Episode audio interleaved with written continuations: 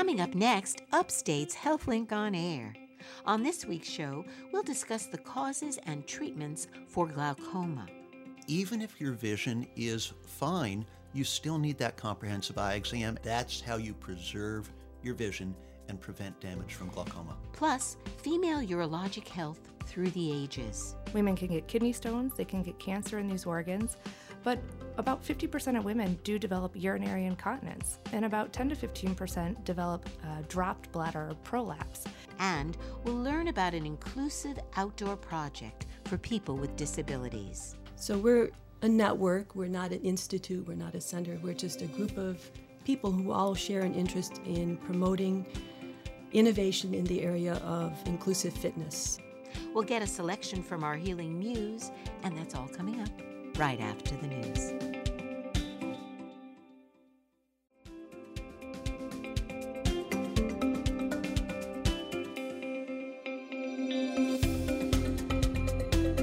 This is Upstate Medical University's HealthLink on Air, your weekly dose of information about health and medical issues affecting Central New Yorkers from the region's only academic medical center.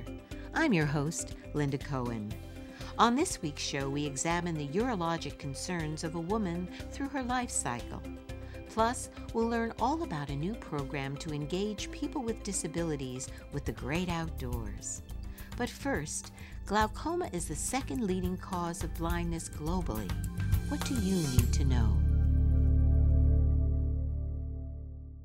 Well, the overall national rate for glaucoma is just under 2% for the United States population ages 40 and older, so that more than 2.7 million older Americans have primary glaucoma. Here with more on all of this is Dr. Robert Fechtner. He's a nationally recognized glaucoma specialist. He's executive vice president of the World Glaucoma Association, and he's professor and chair of the Department of Ophthalmology at Upstate Medical University. Welcome, Dr. Fechtner. Thanks so much for coming in. I'm glad to be here, Linda. So let's start with just exactly explaining just what exactly is glaucoma. There are a lot of funny ideas about glaucoma. People have heard about it. They may have had a friend or relative with glaucoma, but they don't quite know what it is. Glaucoma, in simplest terms, is a disease of the eye which is asymptomatic at first but slowly takes away your vision. Really? So you actually get to the point where you totally lose your vision as a result of it? Glaucoma is one of the leading worldwide causes of blindness. The good news is, if we detect it early, we have very effective treatments to preserve vision throughout a lifetime. But the key is you need to have your eyes examined to know if you have glaucoma. Okay, we're going to get to a recommendation in that regard specifically, but what's actually going on in the eye that's causing this problem, and what does glaucoma represent in the eye? There are actually several different diseases that fall into the category of glaucoma. The most common one is called open angle glaucoma, and you can think of that as high pressure in the eyeball, which leads to damage to the optic nerve. The optic nerve is that structure that connects the eye to the brain. We don't really see with the eyes, the eyes get light and process it, but the vision occurs when the brain processes those signals. If you thought of the optic nerve, uh, like the wire that's connecting our microphone to the recorder now, that wire starts getting frayed and not all the signal gets through. So in vision, you start losing your ability to see contrast, you lose some side vision, and there's some other very subtle functions. Well, that's that's interesting. I mean, clearly very interesting. But specifically, what? How would someone recognize? Now, you said it can start subtly, and at first there are no symptoms. What are those some of the symptoms that do show up with something like this uh, open angle glaucoma, for example? Well, we call glaucoma the sneak thief of sight because once you're noticing it, it's very late, but we can detect it, and here's what we do. The earliest uh, signs of glaucoma are a change in your optic nerve, which your eye doctor can see or measure, and very subtle changes in your vision, usually tested with a visual field test. We blink little lights in a bowl, and you signal to us when you can see them. When you have glaucoma, we have to turn the lights up a little bit brighter for you to see them. And then there is the eye pressure test, uh, either a blue light or an air puff or some other technology. But I wouldn't want people to think if they had their pressure tested that they've had a complete glaucoma examination, your pressure can actually be normal half the time when you go in for a single pressure test. You have to have the comprehensive eye exam, and we will find glaucoma before you ever notice it. Do we actually know, though, what causes this rise in pressure to occur? In some instances, we do. There are some what we call secondary glaucomas where we can look in the eye and we either see blood vessels growing across the drainage meshwork of the eye or we see other material on the drain. So sometimes it's as simple as a clogged drain in the eye. Uh, other times we look in the eye and it looks completely normal, and yet the pressure is high, or on a particular day the pressure may be in a normal range, and yet we see the damage to the optic nerve, and when we do the testing, we find it confirms it. Do we know that? Do we know if it's hereditary, hereditary, or is this the kind of thing that just happens in a more random way? There are random cases of glaucoma, but if you have glaucoma in your family, you have a 10 time greater risk. So if you have a brother, sister, parent, grandparent with glaucoma, you're someone who should be getting your eyes tested at a younger age and more regularly. So, what exactly are the risk factors, additional risk factors? In other words, we've mentioned that it's usually in older adults, but I think it doesn't. It does occasionally occur even in children. Is that correct? It does occur in children. That's a different disease. Uh, I've seen babies born with a type of glaucoma. That's really not the sort of glaucoma um, we see most commonly. And older keeps changing for me as, as I grow older. yes. So I think of glaucoma as a d- disease most commonly occurring in 40 and over, and that's actually pretty young. Yes, it is. So by age 40, you should have a comprehensive eye examination looking for all sorts of things, but including glaucoma. The risk factors you need to know about are your family history. If a family member has glaucoma, you need to be checked.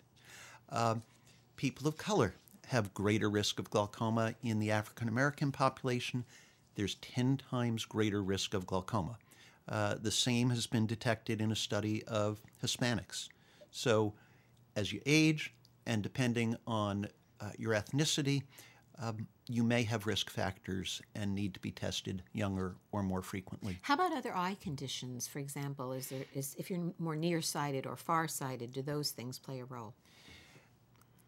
There's only a very weak correlation of glaucoma with other diseases, so we don't really have that signal. Um, there is um, a large study which has shown a little bit of tendency of glaucoma in nearsighted, but if you're getting your glasses checked regularly and your eyes checked regularly, we would find that. Now, there is a type of glaucoma that occurs in people with diabetes, and anybody who's being treated for diabetes needs to be getting their eyes checked for all sorts of things. You'll get cataracts younger, you'll get diabetic retina disease, and you can get glaucoma. But that's the less common presentation. If you're just joining us, you're listening to Upstate's HealthLink on Air. I'm Linda Cohen along with ophthalmologist Dr. Robert Fechtner, and we're talking about glaucoma as well as some other things about the eye, which I wanted to get to in a minute. But how what should people expect? You've been alluding to the very, very important role that a, a regular checkup with for your eyes should you should have after especially after age 40 and in some cases if there's a strong family history earlier than that what should people expect when they come in for an eye exam? What is what constitutes a complete eye exam? One where you could walk away feeling I've been checked and I know I don't have this disease. Linda, we live in a very visual world. So if you're having vision problems, go in and get checked. But even if your vision is fine, you still need that comprehensive eye exam, and it is painless and easy. You should expect that your eye doctor is going to look at your eyes with a microscope. Uh, you will get your eye pressure tested, and there are different devices to do that. We'll dilate your pupil and look inside your eye. Now, that can cause your vision to be blurry for a few hours, but it allows us to look all the way across the retina and at the optic nerve. We truly do believe that the eye can be the window to the soul.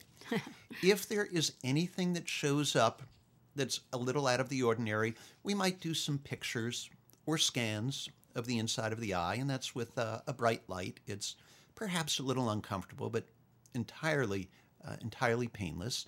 And then we may ask you to do a vision function test, and the most common one is the visual field. We cover one eye, you look in this bowl projector with the other eye, and we blink lights off and on, and you push a button. It's like the dullest video game you've ever played. but it allows the doctor to actually know it, about the health of the retina and the health of the eye itself. Those tests can show us changes before you ever notice any decrease in your vision.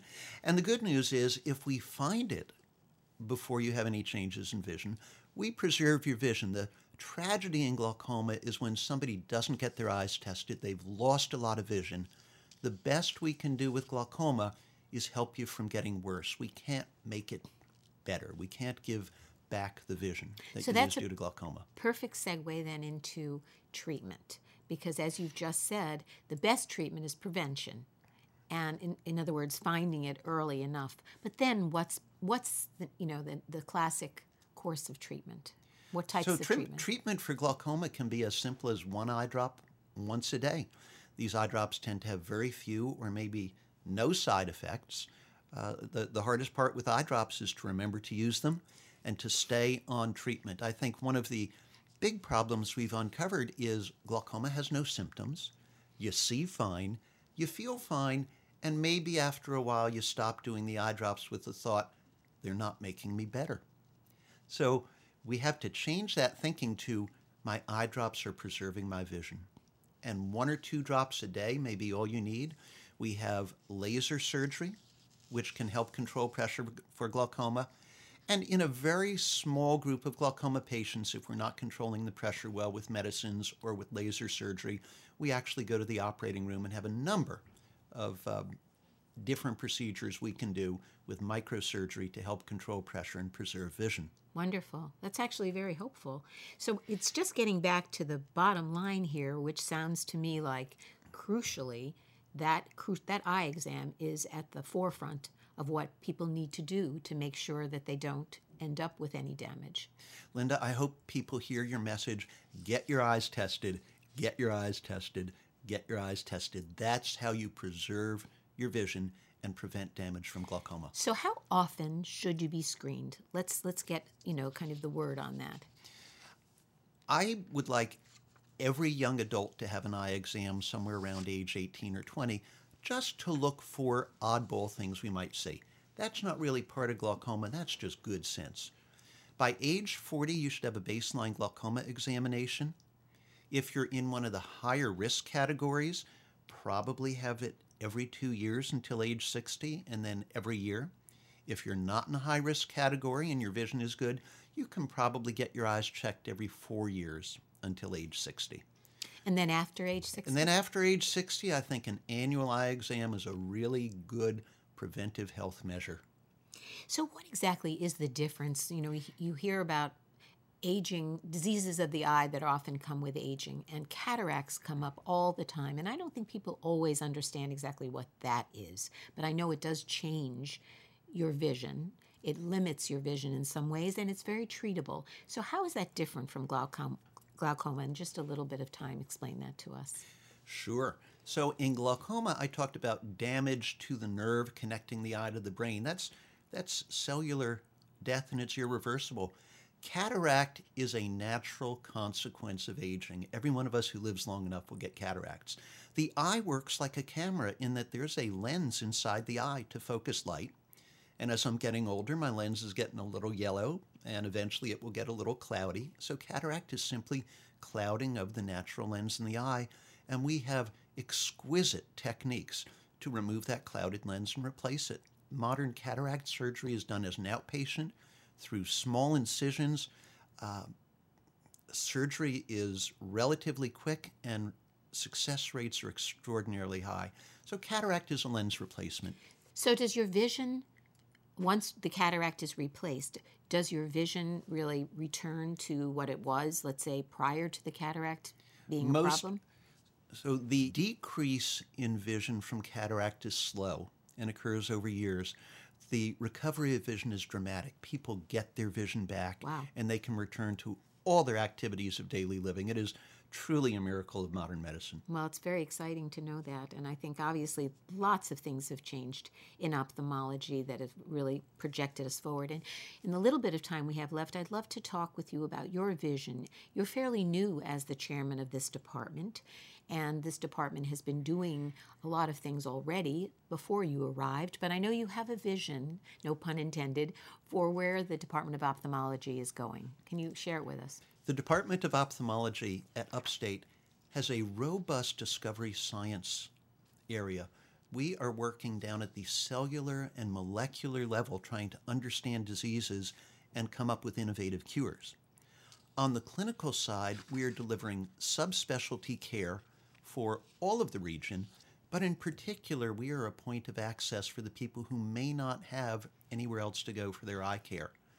So the Upstate Department of Ophthalmology is going to be a center of excellence for eye care here in the Syracuse. And I know you are doing your department, as you mentioned, of sci- basic science, is doing some really, really interesting stuff about vision and and repair of the retina and stem cell type of work, which is really you know world class. And I think it's very, very few people in, in the upstate area understand that that's happening right here at, at Upstate Medical University. It's it's sometimes really really funny to see how well known we are nationally, and yet people around town haven't heard about our science. So I want to get the message out. They have right now, and I want to thank you so much for coming in and sharing all that really good information about glaucoma, cataracts, and the very hopeful signs of what's going on in the world of ophthalmology. Thanks so much. My guest has been Dr. Robert Fechtner. He's a nationally recognized glaucoma specialist. He's the executive vice president of the World Glaucoma Association, and he is professor and chair of the Department of Ophthalmology at Upstate Medical University. I'm Linda Cohen. You're listening to Upstate's On air.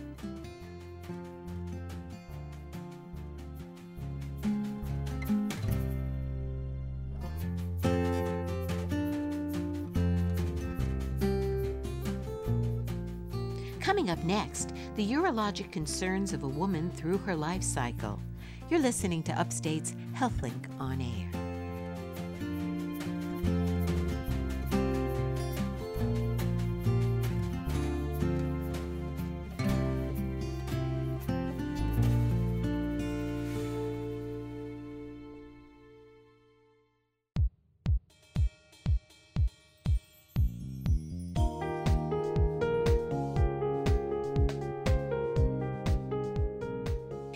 Upstate's HealthLink on Air. Linda Cohen here with you.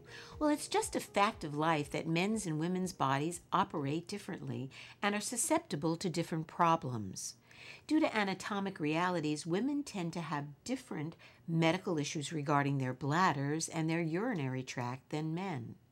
The causes are many, and so are the potential issues, but here, with more on the urological problems that women face, is Dr. Elizabeth Ferry. She's assistant professor of urology, specializing in female urology and urodynamics, as well as general female urologic health at Upstate Medical University.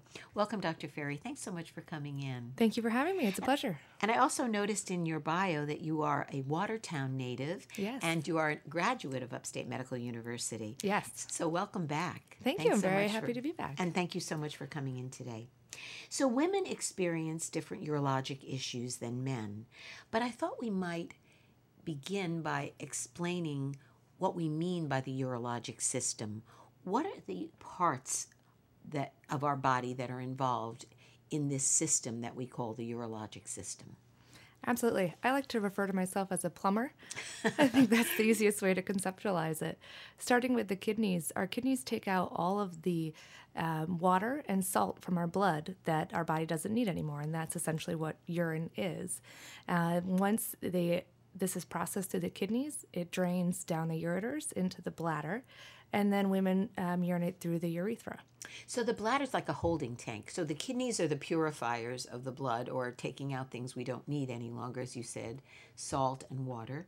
Are there other things that come out as well? Other, you know, elements that come out of the blood? Or is it mostly salt and water?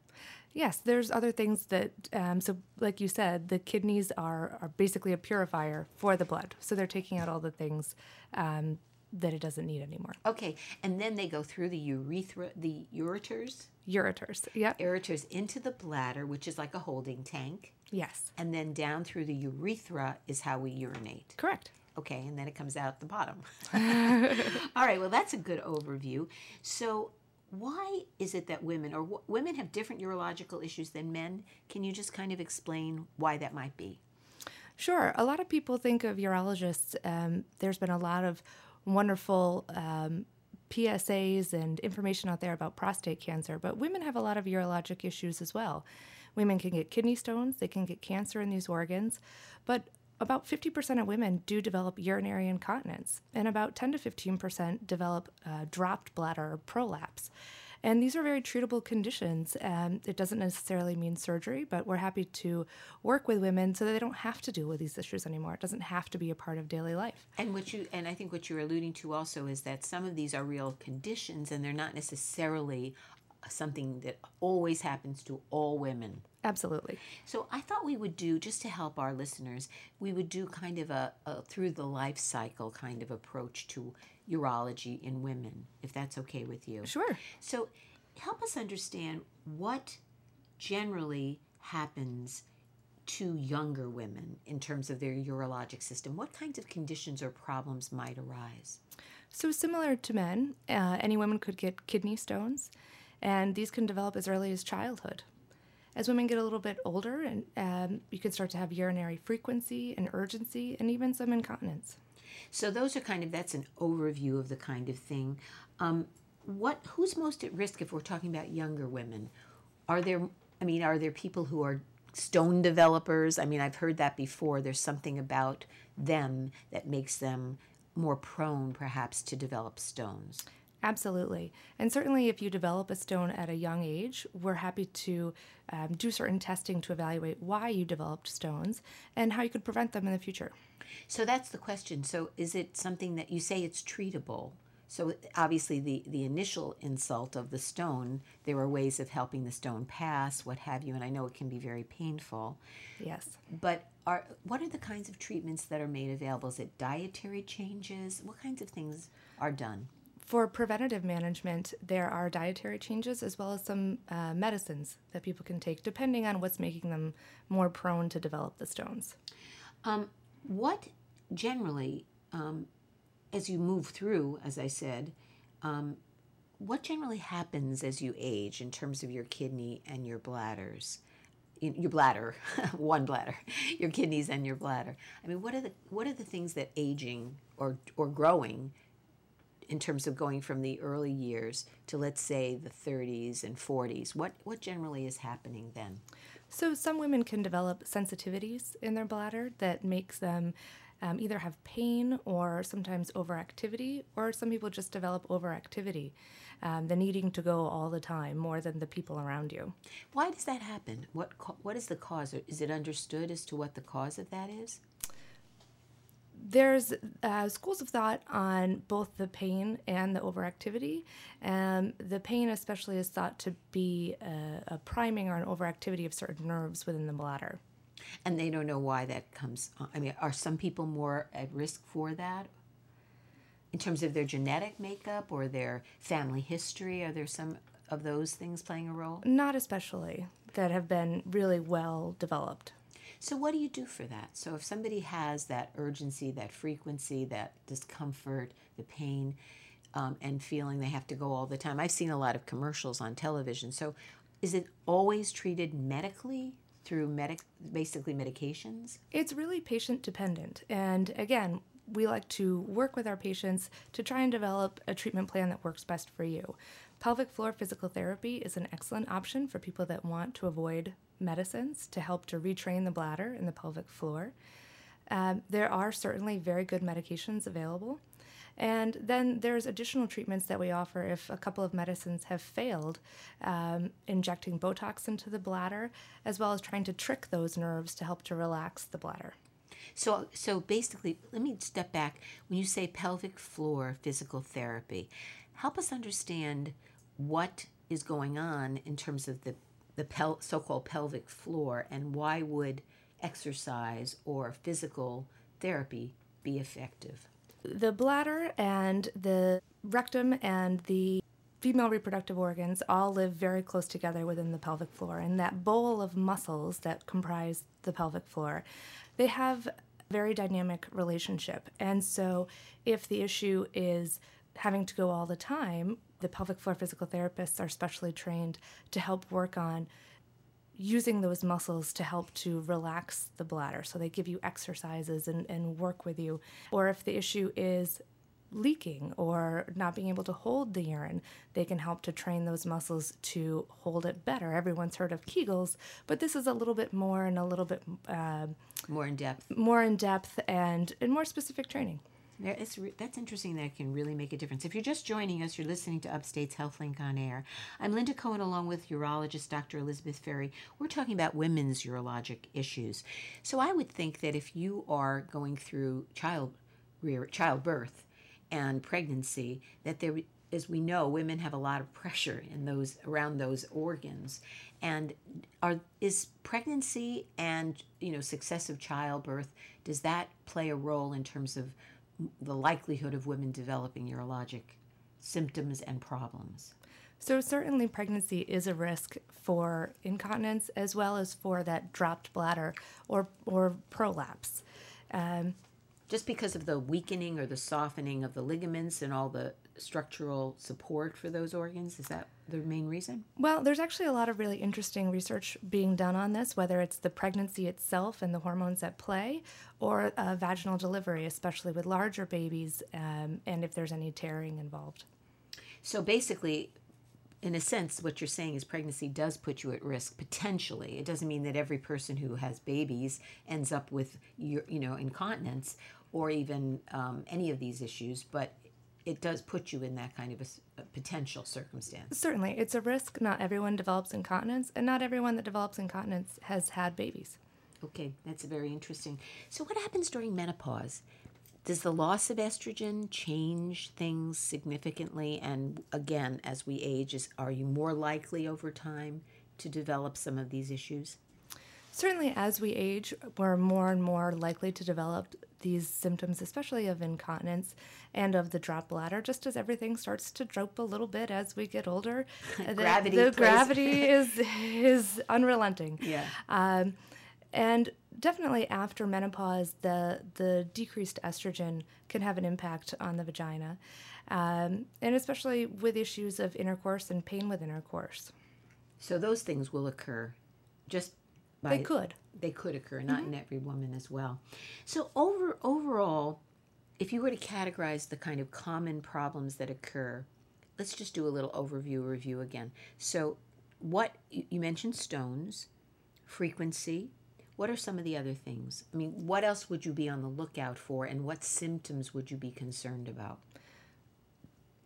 Recurrent urinary tract infections plague a lot of women, um, and we can look into why they're at risk for them, if there's anything particular that's um, putting them at risk, and, and that would be treatable. Um, is that usually because of anatomical things that are going on, or is it because of their immune system? What usually is at the cause of, of frequent urinary tract infections? It depends. It could be um, that there's a kidney stone that's um, causing recurrent infections. Um, various anatomic things that you had mentioned, um, whether that be an abnormal connection or a little outpouching, not being able to empty the bladder all the way. All of these could be why a woman could develop recurrent or persistent urinary tract infections. So, if somebody were to have those, is it very important for them to see a urologist to get a kind of a very in depth diagnosis and therefore then treatment? It's certainly important to rule out any preventable causes or anatomic issues that's causing this. One or two urinary tract infections per year is not abnormal in women, but if you have more than two in six months, you know, that should warrant an evaluation. Go ahead. Another important thing that should be evaluated is blood in the urine for women. And even if you're not seeing it, but your your doctor is telling you that uh, when they test your urine, they're seeing blood under the microscope. That's really important to have evaluated. Why? What does that mean? It could be nothing. It could be kidney stones. It there's a variety of things that could cause this little bit of blood in the urine, but sometimes it's the only thing that's telling us that there's a cancer there. And And women do develop kidney cancers, bladder cancers. So it's really important to have these things evaluated. So, again, uh, would that be the kind of thing that your primary care doctor might alert you to, and then it would be important to go further and see a urologist? Absolutely. And you had said uh, when we first sat down something you wanted women to know about seeing a urologist. I think people become very um, gun shy, for want of a better term, to the idea of going to a surgical subspecialty like urology if they if they feel like they're having incontinence or something. So Absolutely. I think a lot of people are concerned that if they see a surgeon, they're going to get a surgery, and that's certainly not the case.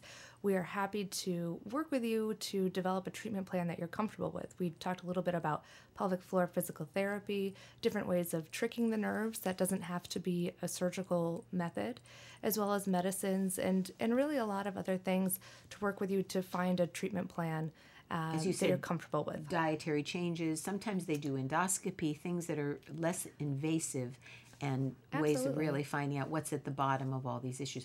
But I guess what's the, the bottom line is that most of these things are very treatable. Yes, I think it's important to know that, especially once the more concerning things, we talked a little bit about cancer, uh, once those things are ruled out, it really becomes a lifestyle issue, and women don't have to just live with these issues. These can be a huge impact on their lifestyle, and we are here and want to help uh, with female providers so it's a comfortable setting um, so that you don't have to deal with this.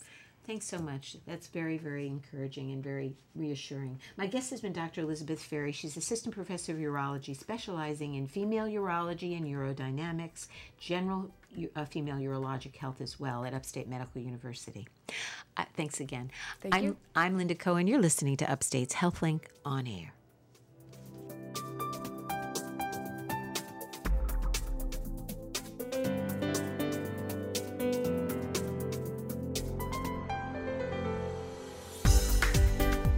Next up, a new program to engage people with disabilities with the great outdoors. You're listening to Upstate's HealthLink on air.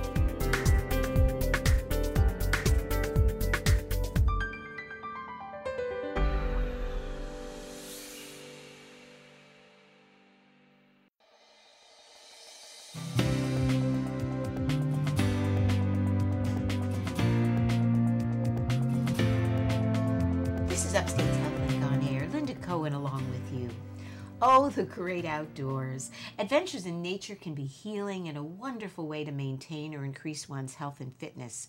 But for some individuals with disabilities, gaining access to our beautiful surroundings can be quite challenging. Joining us with more on a new effort to make the great outdoors available to everyone is Dr. Nienke Dosa. She's an Upstate Foundation professor of child health policy and a senior fellow at the Burton Blatt Institute of Syracuse University as well as the Center for Development, Behavior, and Genetics and the Department of Pediatrics at Upstate Medical University. And joining her is Sam Guillaume. She's a junior and a student at uh, SUNY College of Environmental Science and Forestry. Welcome to you both. Thanks so much for coming in today. Thank you. Thank you. So, um, Dr. Dosa, let me start with you. Getting out in nature apparently can be a challenge for some people with disabilities. Tell us about that. The challenge can be uh, physical access, um, um, having access, for example, to a fishing launch site that is wheelchair accessible. Uh, that can be that's an example of um, physical access being a challenge. There can also be problems with programmatic access. Um, an example of that would be um, personnel at a uh, campsite, for example, not being uh, maybe aware of the need for um, Assistance? perhaps? assistance, like for example, a, a young adult with autism needing to have uh, assistance of an aide. Um, and but I would say that the most important uh, challenge for us to be aware of is information. People just don't know often that there are wonderful resources in our area that, that are accessible to all of us. So the idea is that if, if someone has a physical disability or a, a, psychological, emotional disability, that perhaps they might not feel perhaps safe or welcomed, or that the, the environment, these kind of outside parks and recreational areas really are set up to accept or encourage their participation. Yes, um, and I think the term that might apply most, um, uh, a good term to think of is inclusive. Um, and a friend of mine uh, once talked about nature being uh, the ultimate inclusion, and I think that's a wonderful way to think about access. So, again, why is it important? I mean, what about being out in nature is so important for all all of us, Well, and then specifically in, in this case for people who are disabled? For all of us, um, there are benefits to being outdoors in terms of cardiovascular health, uh, reduced stress, uh, improved mood, uh, uh, maintaining weight, bone health, um, and it also boosts creative thinking to be in the outdoors. So there's a lot of good reasons to get out there, and obviously you you've all been involved in trying to make this happen. Tell us, you're in an organization, Dr. Dosa, that's really trying to make a change in terms of really opening up the out of doors. Tell us about the Fitness Inclusion Network. What is it? and What is its what is its Sure. mission? Yep. The Fitness Inclusion Network was launched in 2013 with funding from the Upstate Foundation. And we are an interdisciplinary group of athletes, both with and without disabilities, uh, families, community leaders, and professionals from SUNY Upstate Medical College and Physical Therapy School, uh, as well as SUNY Cortland's Department of Adapted Physical Education and uh, various programs at Syracuse University, um, including the Burton Blatt Institute and the Lerner Center for Public Health Promotion at the Maxwell School. So we're a network, we're not an institute, we're not a center, we're just a group of people who all share an interest in promoting innovation in the area of inclusive fitness um, for children, adolescents, and adults with disabilities. And as a result of this, Sam, you got involved. You're a SUNY ESF student, but you got involved in a project, a project called Walks and Talks. And that's kind of an outgrowth, am I correct? An outgrowth of this whole network. Tell us about that whole thing. Yeah, so um, this year in class, in one of my classes, we actually um, got involved through Nika and other people who are upstate to do the project called Walks and Talks. So we were paired up with somebody, whether they had a physical or mental disability, or both possibly. But um, me specifically, I worked with a kid who had CP. So he. Cerebral palsy. Yes. So he was fine completely. Um, he had friends who were just norm in the general public, like just worked with everybody else, but he wanted to be involved in sports specifically. So it kind of aimed towards how he could be incorporated into nature, um, be able to get out there when he was in a wheelchair. So he had almost zero mobility for himself, but um, with his wheelchair, he actually was able to try and get involved in normal projects and sporting events and he was actually a manager for multiple sports teams at his local high school. Wow. and he um, actually through our walks and talks program he blogged about it. So he would blog about his experiences um, walking in nature. So the walks and talks focused on walking specifically through these people's normal lives um, how they would incorporate nature and then being able to discuss with them while doing it. He doesn't have the best speech skills just because of the way his body functions. So um, we communicated a little differently, but basically we just followed him through his everyday life, how he would be a manager, how he would navigate onto sporting fields, off fields, on the buses, um, when he wanted to go out and be active with his two brothers, how he could do that.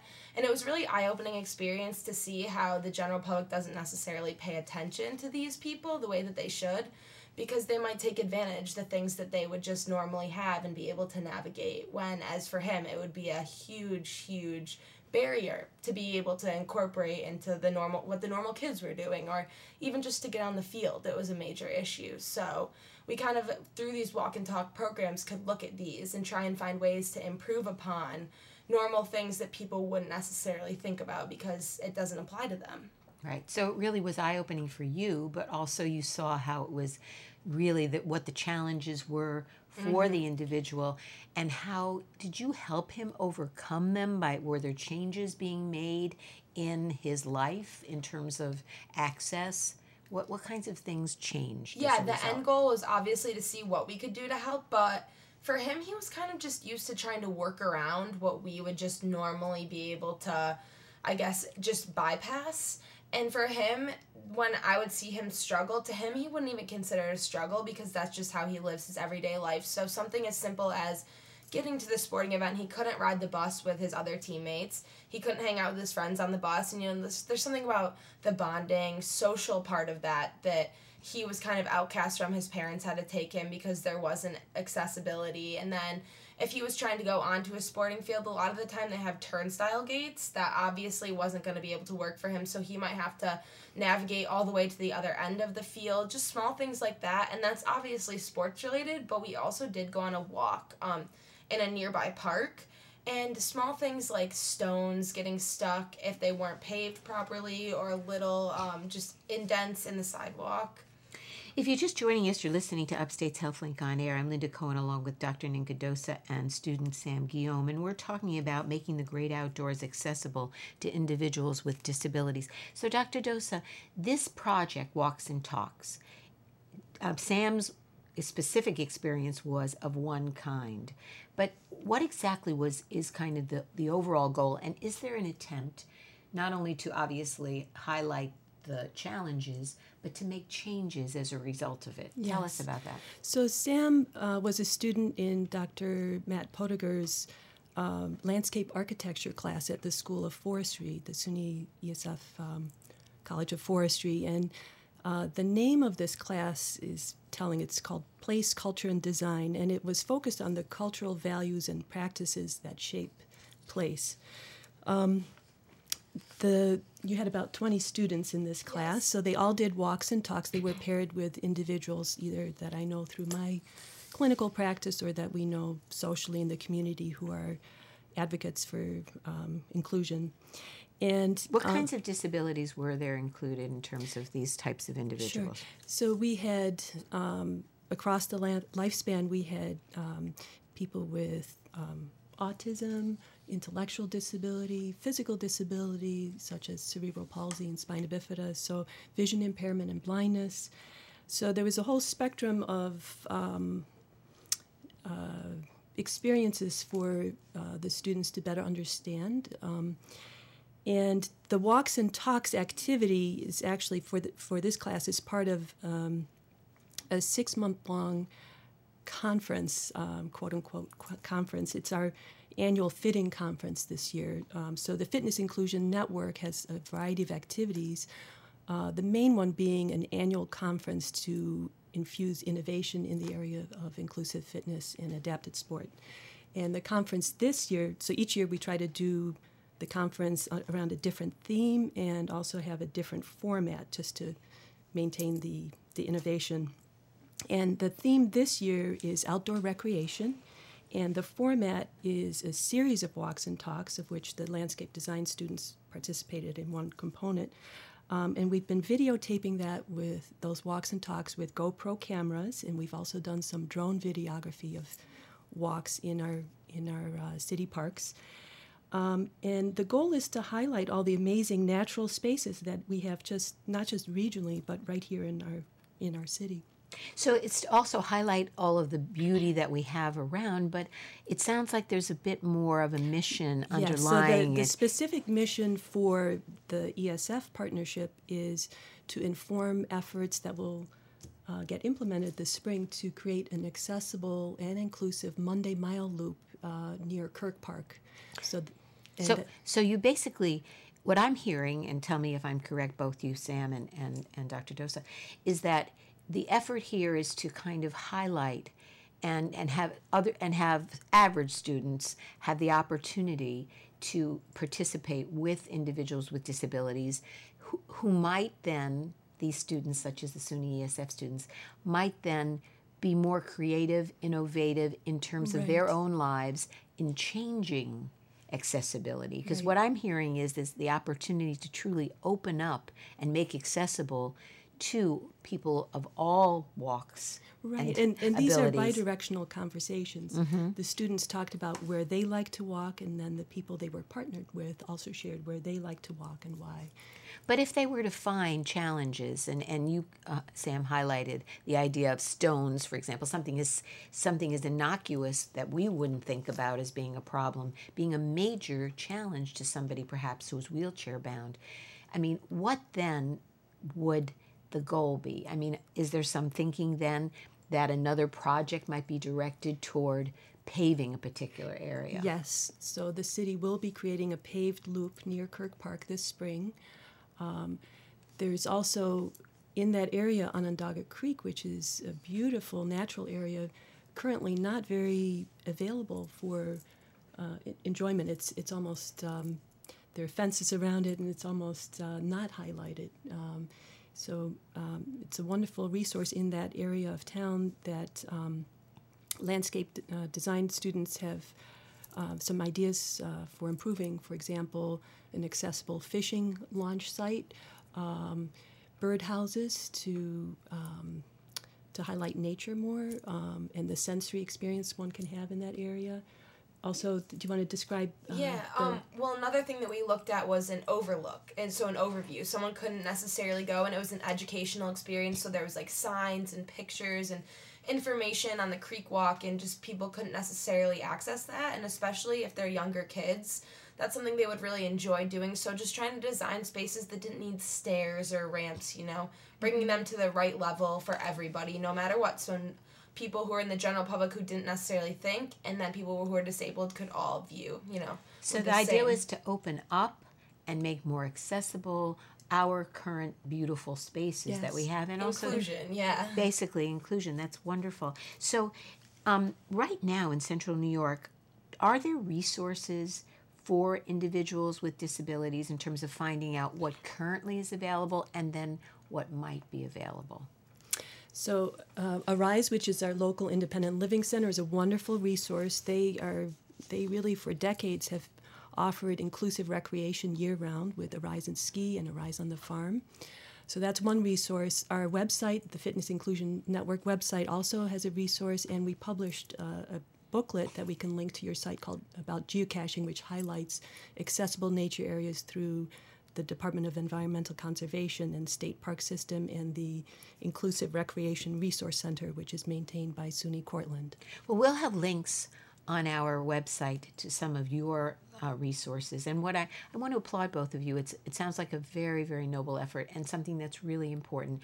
We have in, in Central New York an incredible resource in terms of our natural beauty all through our region. Yes. And it should be available to all. And I, I really applaud you for this effort of making it you know, accessible to all. So thank you so much for coming in and sharing it. My guests have been Dr. Nienke Dosa. She's Upstate Foundation Professor of Child Health Policy and a senior fellow at the Burton Blatt Institute of Syracuse University, as well as the Center for Development, Behavior, and Genetics and the Department of Pediatrics at Upstate Medical University, and Sam Guillaume, a junior student at SUNY College of Environmental Science and Forestry. Thanks so much again. Thank you. Thank you. I'm Linda Cohen. You're listening to Upstate's HealthLink on air.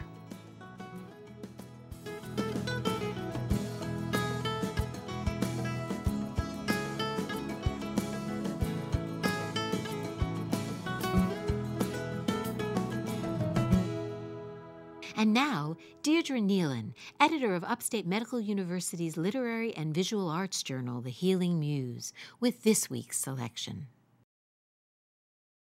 Thank you, Linda. Gloria Heffernan's poetry, fiction, and essays have been widely published in journals and magazines like the Columbia Review, Stone Canoe, the Chronicle of Higher Ed. She teaches part time at Le Moyne College in Syracuse. She has two poems in this issue of The Muse and they evoke for me the power and poignancy of memory, loss, and kindness.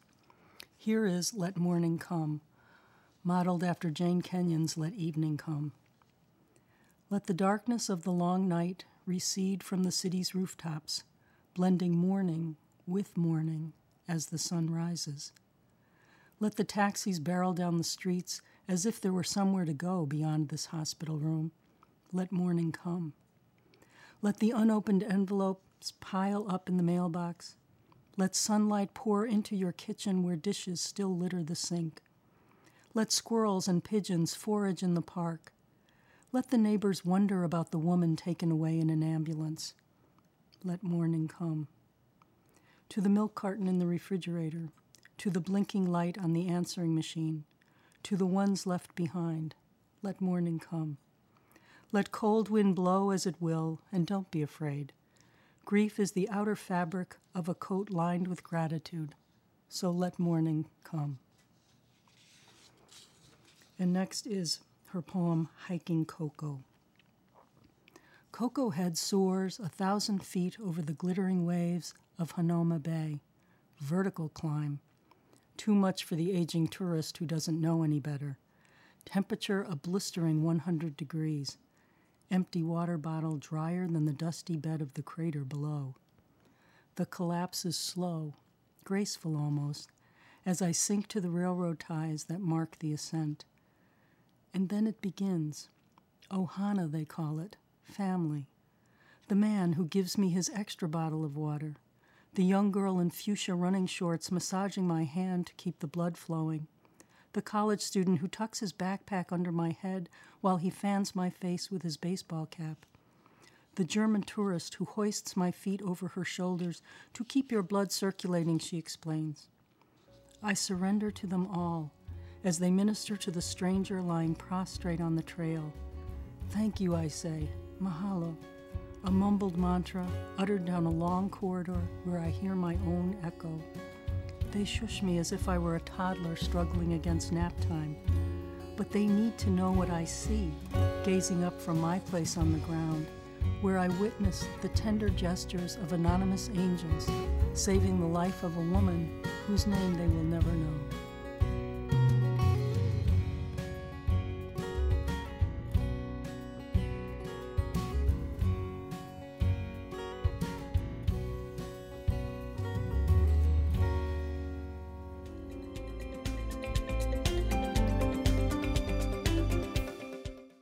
Joining us for HealthLink On Air, brought to you each week by Upstate Medical University in Syracuse, New York. Please join us again next week when we explore headaches and the best way to treat them. Plus, an update on traditional smoking and on the e cigarette and the concerns it's sparking. If you'd like to listen again to this week's show, you can find a podcast of it on iTunes. Just search for HealthLink On Air, that's all one word. And to keep up with all the goings on at Upstate, you can look for us on Facebook, follow us on Twitter, or check out the What's Up at Upstate blog at upstate.edu slash what's up. I'm Linda Cohen. Thanks for listening.